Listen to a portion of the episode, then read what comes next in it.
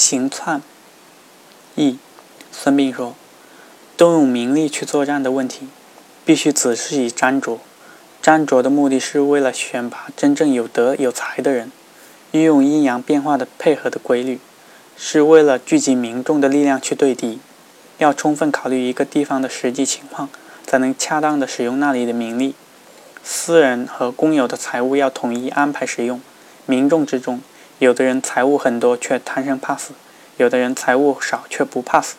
只有明智的君王和贤明的人才能正确处理，适当动用名利，使得牺牲生命的人不怨恨，被征用财物的人也不生气。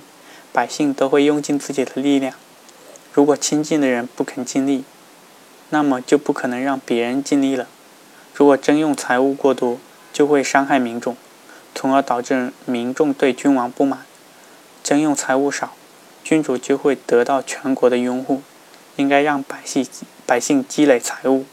我主张让百姓积累财物，是因为只有这样才能保持长时间的用兵作战。